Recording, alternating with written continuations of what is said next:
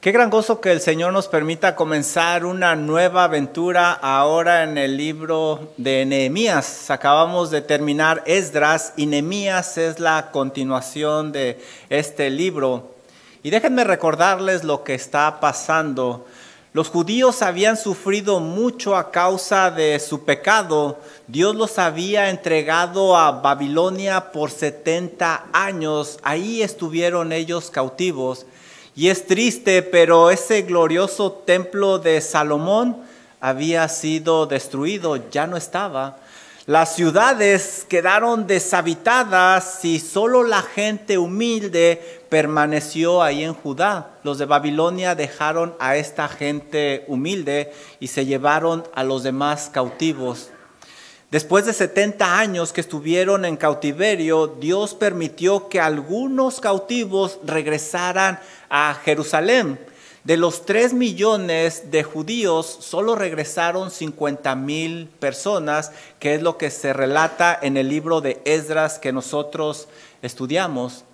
Estos judíos regresaron a Judá en dos grupos dirigidos por Zorobabel y el otro grupo dirigido por Esdras. Estos judíos reconstruyeron el templo bajo el liderazgo de Esdras, que es lo que estudiamos nosotros en el libro anterior. Es en este punto donde comienza el libro de Nehemías. Estos acontecimientos van a comenzar 15 años después del libro de Esdras. Así es de que terminamos Esdras, pasan 15 años y entramos al libro de Nehemías. Habían pasado casi 100 años desde que los primeros cautivos salieron hacia Jerusalén. En ese tiempo los muros de la ciudad estaban derribados, estaban en ruinas. Habían intentado reconstruir esos muros para proteger la ciudad, pero no pudieron porque hubo mucha oposición. Ahí es donde entra el libro de Nehemías nos va a relatar Nehemías la reconstrucción de los muros de los capítulos del 1 al 7. Los capítulos del 8 al 10 nos van a decir cómo Esdras y Nehemías van a trabajar con el pueblo para ayudarles a regresar a la palabra de Dios. Y por último, en los capítulos del 11 al 13, nosotros vamos a ver cómo el pueblo es purificado. Bueno, pues déjenme decirles que la misión no era simplemente levantar los muros, porque si la misión hubiera sido simplemente levantar los muros, bueno, pues Dios hubiera usado a cualquier otra persona, alguien que supiera el oficio y simplemente reconstruir esos muros. Pero el Señor quería algo más. El Señor quería que el pueblo se unificara y que el pueblo fuera reavivado espiritualmente. Y para eso se requiere alguien especial. Se requiere un siervo temeroso de Dios, el cual tuviera un gran amor por esta nación y también él sintiera el mismo dolor que esta nación está sintiendo. Alguien dispuesto no solo a orar, sino también a actuar en una forma sacrificial por el pueblo de Dios. Solo un miembro que perteneciera a ese mismo cuerpo de Israel podría ayudar de esa manera. Tal como los miembros de un cuerpo se duelen y apoyan cuando otro miembro está sufriendo y está padeciendo, de la misma manera se necesitaba un hombre para ayudar al pueblo de Dios, el pueblo de Israel. Así es de que Dios soberanamente, para ayudar a su pueblo, levantaría a un siervo judío llamado Nehemías. Y aquí Vamos a ver nosotros en este capítulo la actitud de ese siervo de Dios, la actitud de Nehemías, la cual es la misma que debe de existir en la iglesia de Cristo, la cual es, es su cuerpo. Los hermanos debemos de estar unidos como si fuéramos un solo cuerpo, somos un, un solo cuerpo que tiene el mismo fin y es la gloria de Dios. Cuando un miembro del cuerpo se duele, nosotros nos debemos de preocupar también lo suficiente como para preguntar por ese miembro, tal como Nemías lo hizo por este pueblo, y ese va a ser nuestro punto número uno. Si tú te preocupas por un hermano, te vas a preocupar lo suficiente como para preguntar por él. Miren lo que nos enseña la palabra de Dios. En la primera parte de este capítulo se nos va a relatar el informe que se le dio a Nehemías de lo que estaba sucediendo en la ciudad de Jerusalén. Dice el versículo número uno. Palabras de Nehemías, hijo de Acalías, aconteció en el mes de Kisleú, en el año 20, estando yo en Susa, capital del reino. El libro comienza de entrada diciéndonos quién fue el que lo escribió y es Nehemías. El significado de Nehemías es el Señor ha consolado y precisamente Dios iba a usar a este hombre para consolar a su pueblo. Dice el versículo número 2. Vino Anani, uno de mis hermanos, con algunos varones de Judá, y les pregunté por los judíos que habían escapado, que habían quedado de la cautividad, y por Jerusalén. En un día común y corriente, un día cualquiera, llegan algunos varones de Jerusalén, encabezados por Anani, se nos dice aquí. Y Nemías hizo una pregunta que Dios literalmente usaría para cambiar su vida. Y esto me llama mucho la atención. Es interesante cómo una sola pregunta puede cambiar la vida de una persona. Y permíteme compartir contigo que esa es mi experiencia. Hace algún tiempo un primo me preguntó, Juan, si tú murieras, ¿qué sería de ti? Desde ese momento entró un pavor en mí. Y eso fue lo que Dios usó para llevarme a sus pies. Recuerda que hoy en día estoy aquí gracias a esa pregunta. Esa pregunta fue lo que Dios usó para buscar al Señor como Señor y Salvador. Gracias a esa pregunta estoy aquí. Y eso me enseña que Dios es soberano y que Dios usa aún las pequeñas cosas para hacer cambios grandiosos en la vida de las personas. Y sabes, no hay casualidades con nuestro Dios. Cada cosa es importante ante Él y Él las usa. Mira lo que nos dice este pasaje. Y les pregunté por los judíos que habían escapado, que habían quedado de la cautividad y por Jerusalén no sé si alcanzas a notarlo, pero existe una verdadera preocupación de parte de Nehemías por esta gente. Me llama la atención porque déjame decirte que Nehemías trabajaba para el rey. Él estaba en un lugar de prominencia y a pesar de eso no se olvidaba de sus hermanos. Además, él tenía muchas cosas importantes que hacer para el rey. Pero sus hermanos, los judíos, también eran importantes para él. Los separaba 800 millas de distancia, pero a pesar de esa separación física, él los tenía en el corazón. Por eso preguntaba por ellos. Y qué hermoso es cuando el pueblo de Dios, a pesar de sus múltiples ocupaciones y dificultades que cada uno tenemos, nos acordamos de nuestros hermanos en la fe y nos tomamos el tiempo de decir, ¿Cómo estás, hermano? ¿Qué ha sido de ti? ¿Cómo puedo orar por ti? Y esta es la fotografía que nos está presentando Nehemías. Dice este versículo, les pregunté por los judíos que habían escapado, que habían quedado de la cautividad y por Jerusalén. Nehemías está preguntando por dos grupos de personas. Los primeros eran los judíos que no fueron llevados a la cautividad, sino que se quedaron allá, mientras los otros fueron llevados al exilio. Y el segundo grupo por el cual está preguntando Nehemías son aquellos que regresaron de la cautividad y que estaban en Jerusalén. No sé si lo alcanzas a ver, pero Nehemías no quiere dejar ni uno solo del pueblo fuera él está preocupado por todos. Él quiere saber acerca de sus hermanos y todos son importantes porque todos son el pueblo de Dios. ¿Sabes?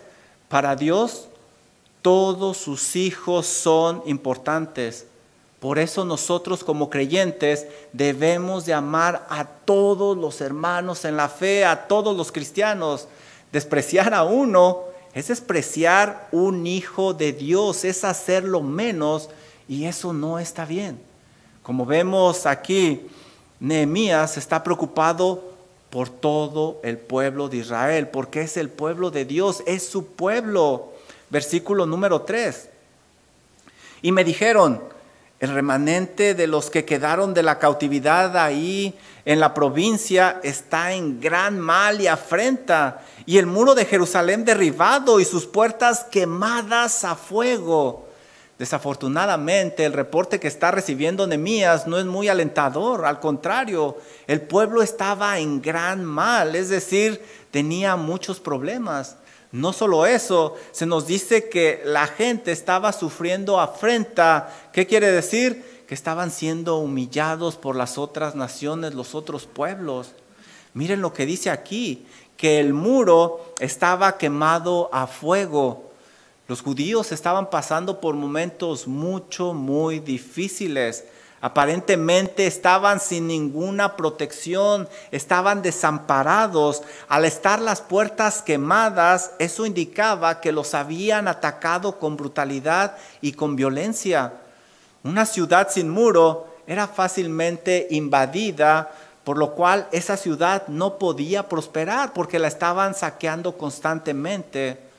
Pero sabes, no estaban sin protección a pesar de su rebeldía y a pesar de su pecado, le importaban a su Dios, quien ya estaba preparando a Nehemías para tenderles la mano. La siguiente parte del capítulo nos va a narrar la reacción de Nehemías a causa de este reporte tan triste que él está recibiendo. Miren lo que dice el versículo número 4. Cuando oí estas palabras, me senté y lloré e hice duelo por algunos días y ayuné y oré delante del Dios de los cielos. Estas palabras cambiarían la vida de Nehemías para siempre. Fue tan lamentable lo que él está escuchando que no pudo mantenerse de pie y tuvo que caer. ¿Por qué tuvo Nehemías esta reacción? Porque eran sus hermanos y porque se preocupaba por ellos a pesar de que él estaba trabajando para el rey. Y él era copero del rey, vamos a leerlo más adelante. En esa posición él estaba rodeado de lujos, tenía beneficios personales, ya estaba él en el palacio, lo tenía prácticamente, humanamente hablando, todo. Pero a pesar de eso, el corazón de Nehemías estaba en Jerusalén con sus hermanos. Los judíos habían aprendido a amar a Jerusalén, el templo y a su gente. Y nosotros vemos señales en la Biblia de esto. Por ejemplo, hablando de la ciudad, mira lo que escribieron en el Salmo 87, versículos 1 y 3. Dice el Salmo 87, fíjate cómo se expresan de la ciudad. Su cimiento está en el monte santo, Ama Jehová las puertas de Sión más que todas las moradas de Jacob. Cosas gloriosas se han dicho de ti, ciudad de Sión, Selah. Ellos amaban Jerusalén y también amaban el templo de Dios. Mira lo que dice Salmo 84, versículos 1 y 2. Dice el Salmo 84, Cuán amables son tus moradas, oh Jehová de los ejércitos.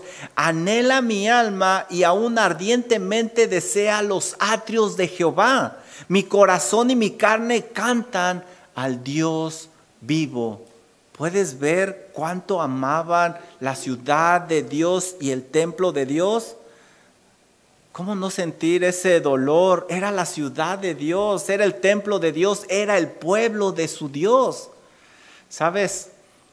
La iglesia de Cristo debe de estar compuesta por miembros que se preocupan por sus hermanos y que se duelen por ellos. Si no te duelen los hermanos en Cristo, como vemos que Nehemías le dolía a su pueblo, es porque quizá no es tu familia y tú perteneces a otra familia. ¿Te fijaste lo que dice este pasaje que hizo Nehemías? Oró. En cuanto escuchó eso, dice, oré. Y esto es algo que vamos a ver nosotros constantemente en el libro de Nehemías. El libro de Nehemías está lleno de grandes retos, por eso también es un libro de oración. Con solo 13 capítulos tiene 12 oraciones, casi una oración por cada capítulo. Y de hecho, estamos viendo que comienza con una oración. ¿Y sabes cómo termina? Con una oración. Este es un libro de oración. Y yo te pregunto, ¿está tu vida llena de retos como la de Nehemías? Si es así, entonces también tu vida debería de estar saturada con la oración como el libro de Nehemías. Y quizás por eso muchas personas desprecian la oración porque quizás no tienen retos en sus vidas. Pero no Nehemías, no Nehemías, quien oró a Dios inmediatamente. Ahora, me gustaría que vieras algo interesante aquí. Podemos ver la mano soberana de Dios no hay coincidencias en la vida. Mira, para ese momento Dios estaba preparando a Nemías. Nemías pudo haber dicho, wow, pobre gente, y seguir con su vida de lujos, pero Dios lo había llevado a palacio no para vivir en lujos, aunque él estaba viviendo en los lujos, o para ser alguien de renombre, aunque seguramente era alguien muy conocido por ser el copero del rey, sino para ser un instrumento útil, para ser preparado y darle gloria a su nombre, ayudando a su pueblo. Detrás de esa respuesta de este grupo de hermanos judíos, Dios está despertando el espíritu de Nehemías para ayudar a su pueblo. Dios lo estaba preparando tal como había despertado el espíritu de otras personas anteriormente. ¿Te acuerdas? Lo estudiamos en Esdras, cómo despertó al rey Ciro, cómo obró en el corazón de la gente para que regresara de la cautividad. Así lo estaba haciendo él con Nemías. Las cosas no suceden al azar, hermano. Detrás está Dios trabajando en sus hijos para que cumplamos sus propósitos. No veas la vida con los ojos humanos, hazlo con los ojos divinos. Quien está en la voluntad de Dios quiere decir que está siendo preparado porque existe un plan mucho mejor que lo que nuestros ojos pueden ver.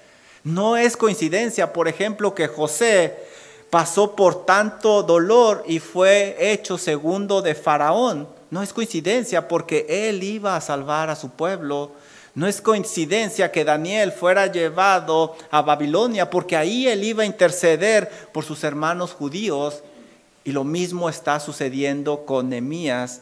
No es coincidencia.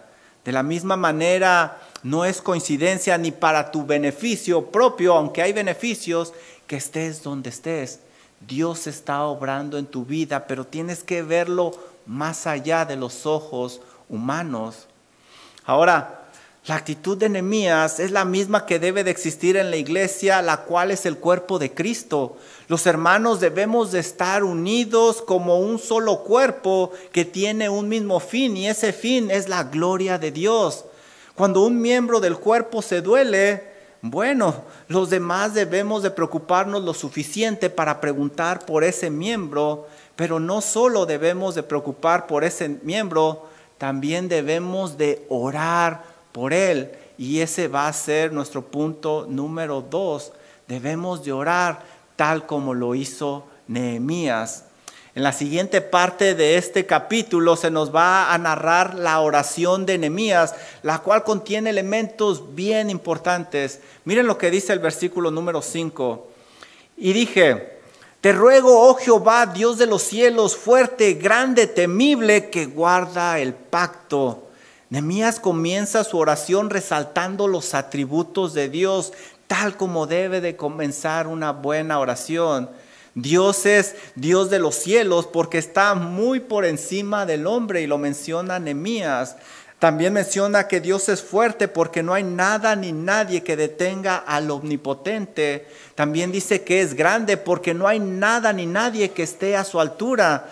También dice que es temible porque ante Él todos debemos de temblar. También dice que Él es fiel porque cumple sus promesas. ¿Sabes? Nehemías conoce realmente al Dios de la Biblia y sabe cómo dirigirse a Él en oración.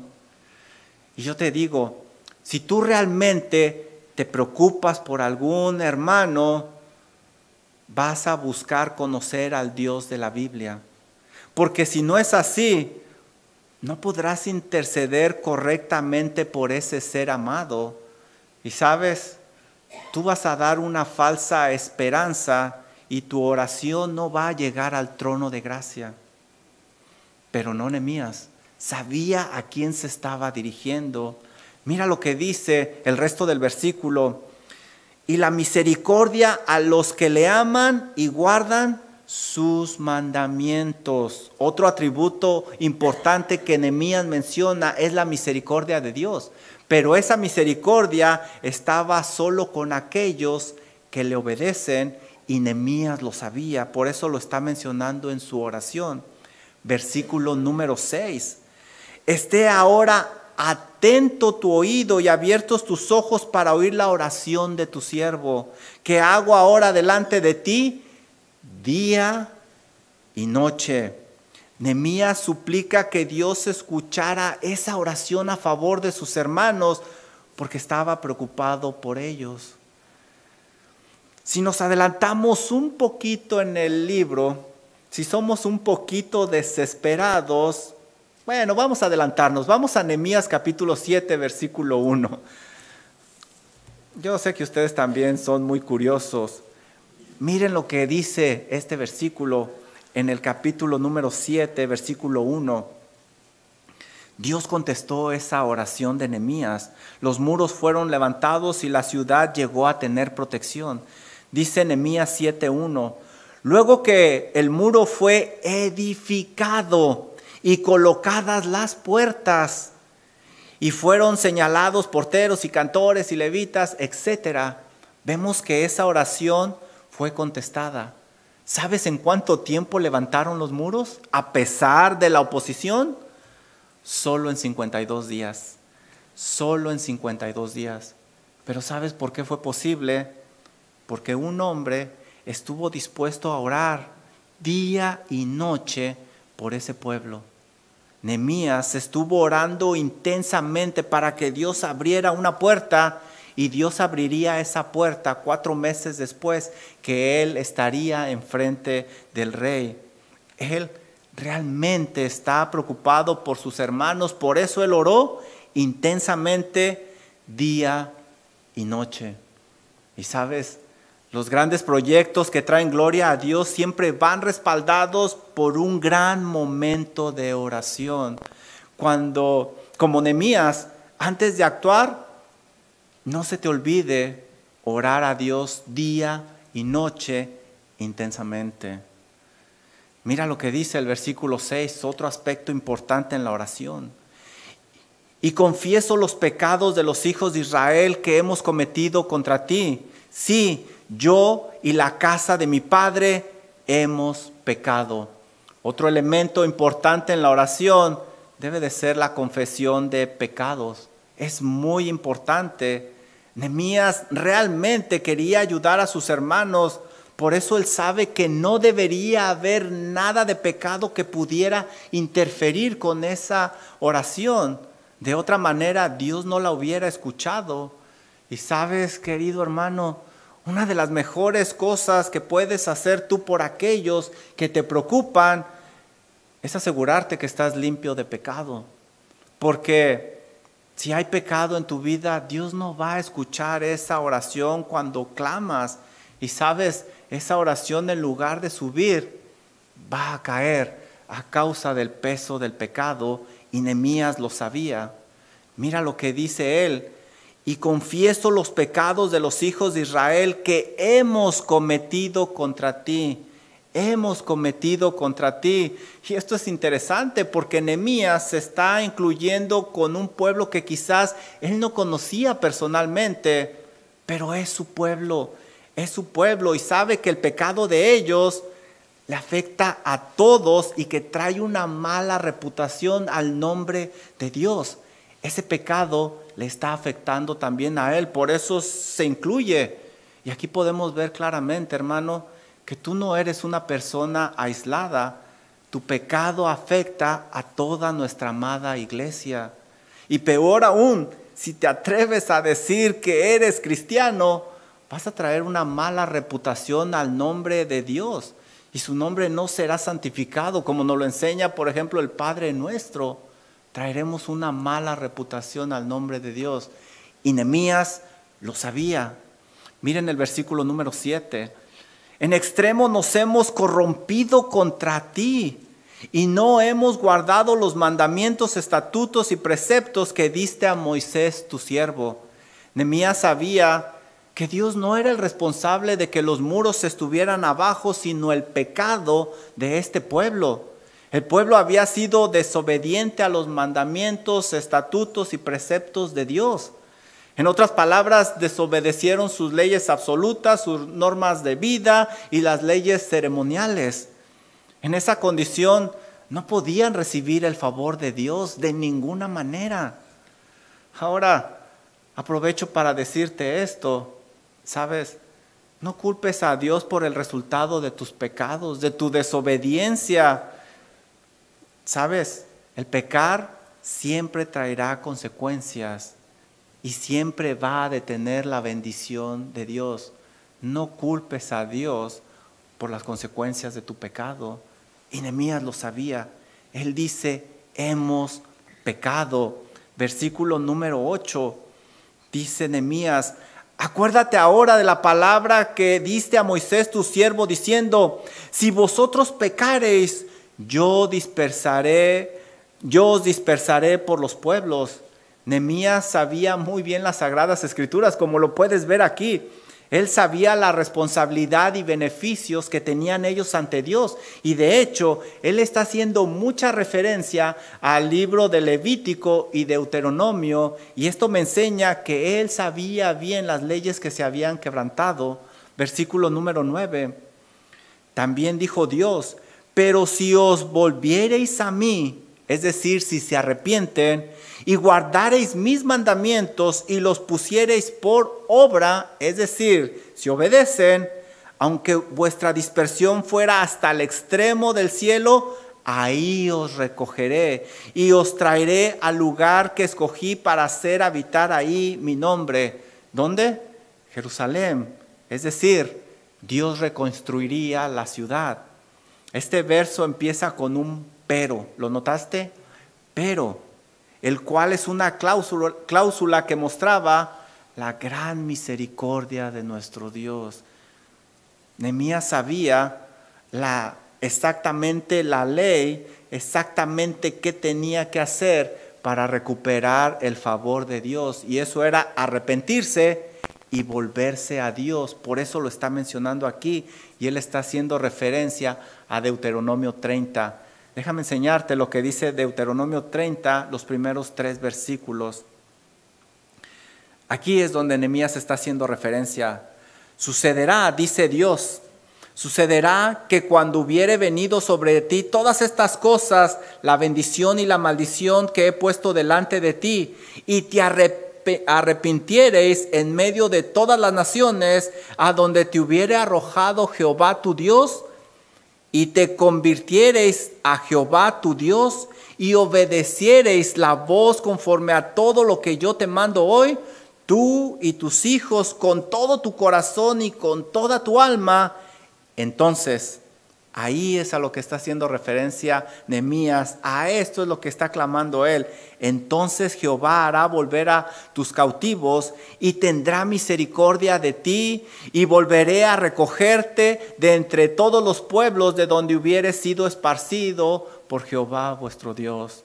Nehemías sabía la gran importancia de saber las sagradas escrituras para poder ayudar a sus hermanos.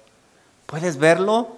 Para mí es claro, una de las mejores cosas que tú puedes hacer por tus seres amados es saber correctamente las sagradas escrituras, para que sepas exactamente lo que Dios pide de ti y no des esperanzas falsas a esos seres amados que al final de cuentas lo único que van a hacer es desilusionarlos. Pero Nemías sabía las escrituras. Versículo número 10. Ellos pues son tu pueblo Ellos son, ellos son tus siervos y tu pueblo, los cuales redimiste con tu gran poder y con tu mano poderosa. A pesar de ese gran pecado, seguían siendo el pueblo de Dios y Dios ya los había libertado poderosamente y milagrosamente y Nehemías pedía que Dios obrara una vez más, una vez más, poderosamente como lo había hecho en el pasado. ¿Sabes? La actitud de Nehemías es la misma que debe de existir en la iglesia de Cristo, la cual es su cuerpo. Los hermanos debemos de estar unidos como un solo cuerpo que tiene un mismo fin, que es la gloria de Dios. Cuando un miembro de este cuerpo se duele, nos debemos de preocupar lo suficiente como para preguntar por ese miembro. Nos debemos de preocupar lo suficiente para orar por ese miembro, pero también nos debemos de preocupar lo suficiente para actuar por ese miembro, por ese hermano y ese es nuestro punto número tres. En la última parte de este capítulo, finalmente, después de haber orado todo esto, Nehemías revela a Dios su, su petición y revela lo que él tiene pensado hacer. Mira lo que dice el último versículo. Te ruego, oh Jehová, esté atento tu oído a la oración de tu siervo y a la oración de tus siervos Nuevamente Nehemías se dirige a Dios con mucho respeto y ruega que lo escuche. Nehemías no estaba solo, ¿puedes verlo? Otros hombres temerosos de, de, Dios se habían unido a él para interceder y estar orando. Qué importante es cuando el pueblo de Dios se une para orar los unos por los otros. Si tú estudias, por ejemplo, la vida de Pablo, Pablo impulsaba a esto. De hecho, Primera de Tesalonicenses empieza y termina impulsando a la oración. Déjame darte este ejemplo. Primera de Tesalonicenses 1:2 dice: Damos siempre gracias a Dios por vosotros, haciendo memoria de vosotros en nuestras oraciones. Aquí tenemos a Pablo orando por ellos y mira cómo termina Primera de Tesalonicenses 5:25, hermanos, orad por nosotros. Era una oración mutua. ¿Sabes? No esperes a que algo urgente suceda para que dobles tus rodillas y te unas en oración por tus hermanos. El mejor momento para unirte en oración es ahora mismo. Ahora mismo, como lo estamos viendo con Nehemías. Mira lo que dice el versículo 11. La oración de tu siervo, escucha la oración de tu siervo y la oración de tus siervos, quienes desean reverenciar tu nombre. ¿Ves cuál es el deseo de estas personas? Traer gloria al nombre de Dios. Eso es lo que ellos quieren. No están buscando un beneficio personal, no están buscando que sus nombres sean enmarcados como héroes, están buscando traer gloria al nombre de Dios. Y definitivamente este es el tipo de oraciones que Dios va a contestar porque van de acuerdo a su voluntad.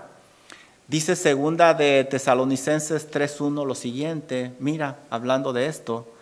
Por lo demás, hermanos, orad por nosotros. ¿Para qué, Pablo? ¿Qué es lo que quieres? ¿Qué necesitas? ¿Por qué debemos orar? ¿Qué es eso tan importante que quieres? Fíjate lo que dice la siguiente parte de este versículo. Para que la palabra del Señor corra y sea glorificada, que el nombre de Dios sea conocido, era por lo que Pablo quería que oraran, así como lo fue entre vosotros ese era el deseo de Nehemías y de esta gente, traer gloria al nombre de Dios. Por eso lo mejor que tú puedes hacer por tus hermanos es buscar siempre que el nombre de Dios sea honrado. ¿Por qué? Porque lo demás va a caer por añadidura, lo demás vendrá solito. Nuestra meta siempre debe de ser traer gloria al nombre de nuestro Dios. Mira lo que dice Nehemías, finalmente revela lo que hay en su corazón, su plan. Concede ahora buen éxito a tu siervo y dale gracia delante de aquel varón, porque yo servía de copero al rey. Finalmente vemos cuál es la petición de Nehemías y es muy pequeñita. Le va a pedir ayuda al hombre más poderoso de la época para ir a Jerusalén. Esto significaba que él podía morir, porque si él llegaba en un mal día y el rey no estaba de humor, lo podría mandar matar. Antes de estar ante este hombre poderoso, el rey, Nemías tuvo que estar delante de una autoridad muy superior para que abriera una puerta delante del rey. Él estuvo delante del Todopoderoso. Nuevamente, Nehemías indica una teología muy acertada en esta frase. Mira cómo se expresa acerca de Dios. Dice, concédele ahora buen éxito. Nehemías sabía que su destino no estaba en las manos del rey, sino en el Dios soberano que ordena las cosas. También dice Nehemías, dale gracia delante de aquel varón. No era lo que el rey deseara, sino lo que el Dios soberano obrara en el corazón del rey. ¿Te fijas? Ten presente que para que tu oración llegue a lo más alto del trono de gracia, primero tiene que ser sumergida en las profundidades de la palabra de Dios.